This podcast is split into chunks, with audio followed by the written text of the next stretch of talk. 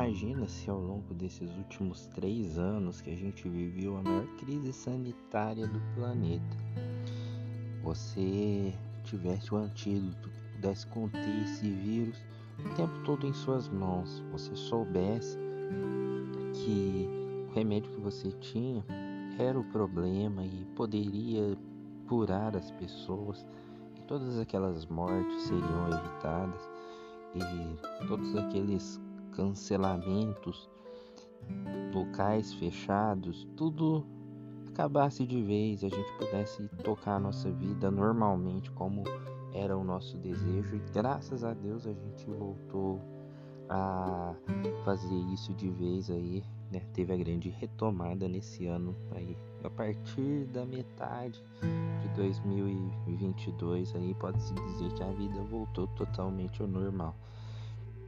Mas imagina se você fosse a única pessoa dentre 7 bilhões de pessoas, um pouquinho mais que isso, que vive aqui nesse planeta. Você fosse a única detentora desse antídoto, desse remédio. E você simplesmente não compartilhasse isso com ninguém. Você guardasse para si mesmo por medo de ser confrontado ou por medo de retaliação, porque as pessoas iriam querer roubar a sua ideia, as pessoas iriam querer tomar para si todo o louvor e você simplesmente ficasse guardando tudo isso e deixasse que pessoas morressem, que famílias fossem destruídas, que sonhos fossem adiados, enfim, você acha que você não teria responsabilidade nisso? Tendo ali o, o remédio, tendo ali o antídoto, aquilo que poderia acabar de uma vez por todas, com todos aqueles problemas, com todo o sofrimento que o mundo estava inserido naquele presente momento. Pois bem, o evangelista Reinhard Burt, ele dizia que quando você Quando você não prega o Evangelho, você é como um médico que não dá ao seu paciente o remédio. E muitas vezes a gente tem sido essas pessoas omissas.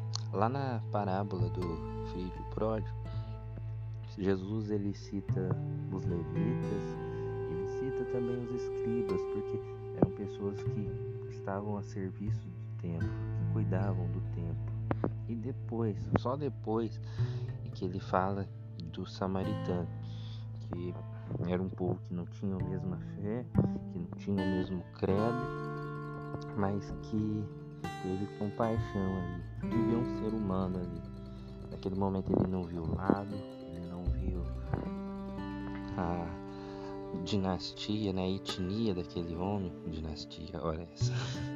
Ele viu a etnia daquele homem, ele não se importou que se era de um povo rival ou não. Simplesmente ele pegou e levou aquele homem para que ele fosse bem cuidado, que ele fosse bem tratado, para que ele ficasse curado daquele mal que o acometia ali e deixasse ali naquela situação de vulnerabilidade.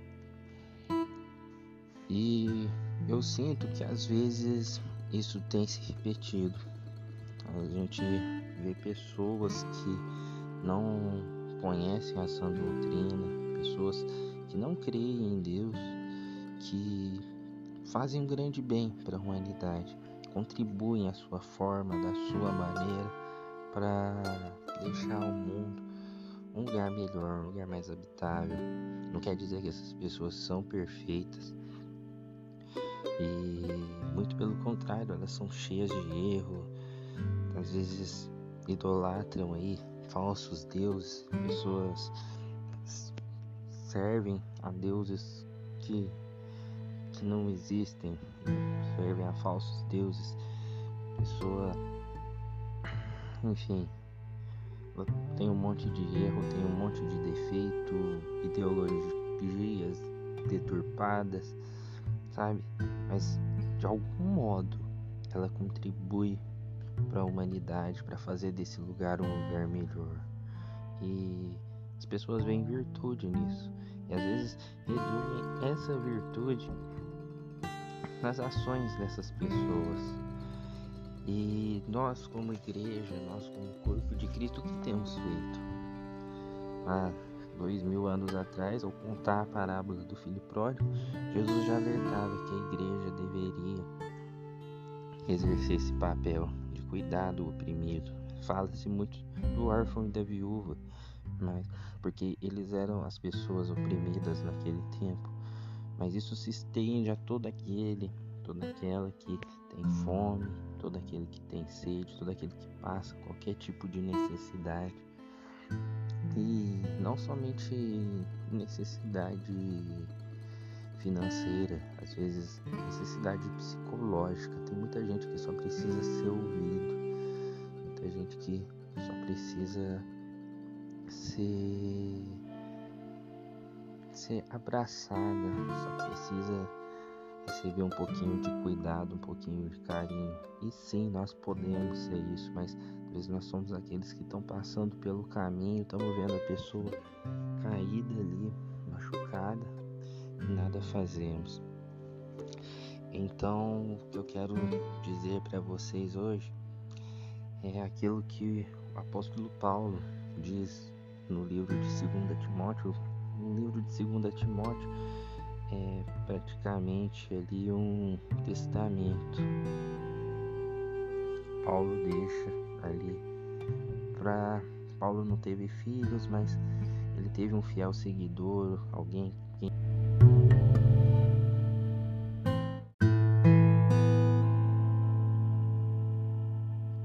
alguém quem ele orientou, alguém quem ele tinha grande alegria em ver seguindo os caminhos de Deus.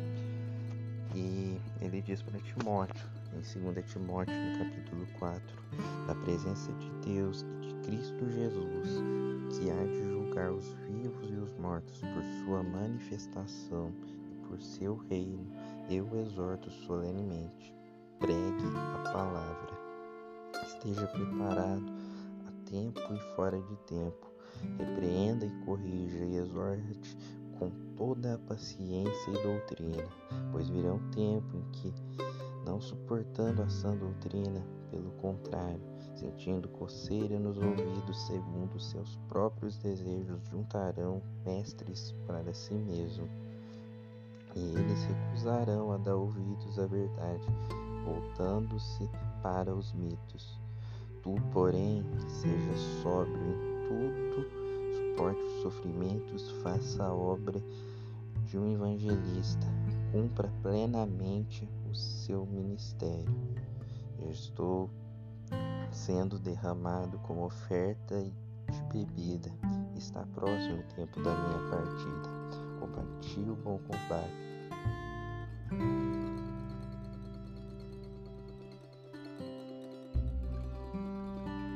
Muito, principalmente quando alguém, uma pessoa de Deus morre, principalmente essa última parte.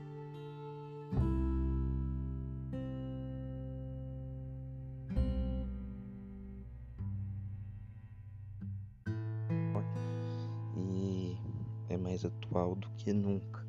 As pessoas temem a verdade, as pessoas têm medo da verdade. E porque elas não suportam a verdade, elas não suportam a sã doutrina, passaram-se a fazer mestres para si.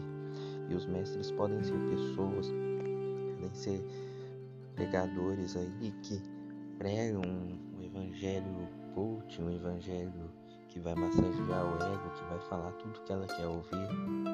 E os falsos mestres podem ser o dinheiro, o trabalho, o tempo, pode ser relacionamentos, pode ser a própria família dela, pode ser um mestre, porque ela tá fazendo as coisas do modo errado. Às vezes é algo que Deus deu para ela, algo de Deus, mas a pessoa não suporta a verdade, a pessoa não suporta essa doutrina. E no meio desse mundo louco, o que cabe a nós é fazer. Como que a gente pode mudar o mundo? Pregue a palavra porém, pregue a palavra, pregue o evangelho, permaneça no ensinamento, naquilo que Deus te chamou, naquilo que você foi orientado. Desde quando você conheceu as Escrituras, permaneça nele, permaneça nos ensinamentos, não desvie e pregue o Evangelho, pregue a palavra. Todos nós somos pregadores. A gente tem que parar de achar que somente o pastor quem prega. Ou você é missionário ou você é um impostor. Eu diria Berna Manning. Eu adoro, eu amo essa frase. Gosto de repetir ela porque é algo que confronta. A gente não precisa de cargos ministeriais para fazer a obra de Deus, para fazer o evangelho. Não que a gente não tenha que ter, eu acho que a gente tem que estar cada vez mais envolvido na obra. Mas não é achar que só quem tem um cargo que tem que pregar o evangelho. Não é achar que só quem é obreiro que tem que pregar o evangelho, só quem é pastor tem que pregar o evangelho. Todos nós temos essa missão, ir por todo mundo, pregar as boas novas, pregar o evangelho. E o ID é enquanto a gente está indo, é a nossa caminhada, é o nosso dia a dia. Então é no trabalho, é na escola, é na rua, em todo lugar. Pregue a palavra. Você pode usar suas redes sociais para expor seus pensamentos, suas opiniões, mas não deixe de pregar a palavra, porque a gente sabe que a solução para esse mundo não está nos governos Todos os governos são feitos por homens, e homens são falhos, e homens são corruptíveis. Mas a salvação para esse mundo é o Evangelho, é Deus. Não me envergonhe do Evangelho, porque ele é o poder de Deus para salvar todo aquele que nele crê. Então, se a gente sabe qual é o remédio para o mundo, o que, que a gente tem que fazer? A gente tem que dar remédio para os doentes. O doente é o mundo, e o doente é aquele que está necessitado, que está aflito. Então vamos parar de fazer vista grossa. Ao invés disso, vamos cuidar do enfermo, do necessitado. Vamos pregar a palavra. Tu, porém, pregue a palavra. Música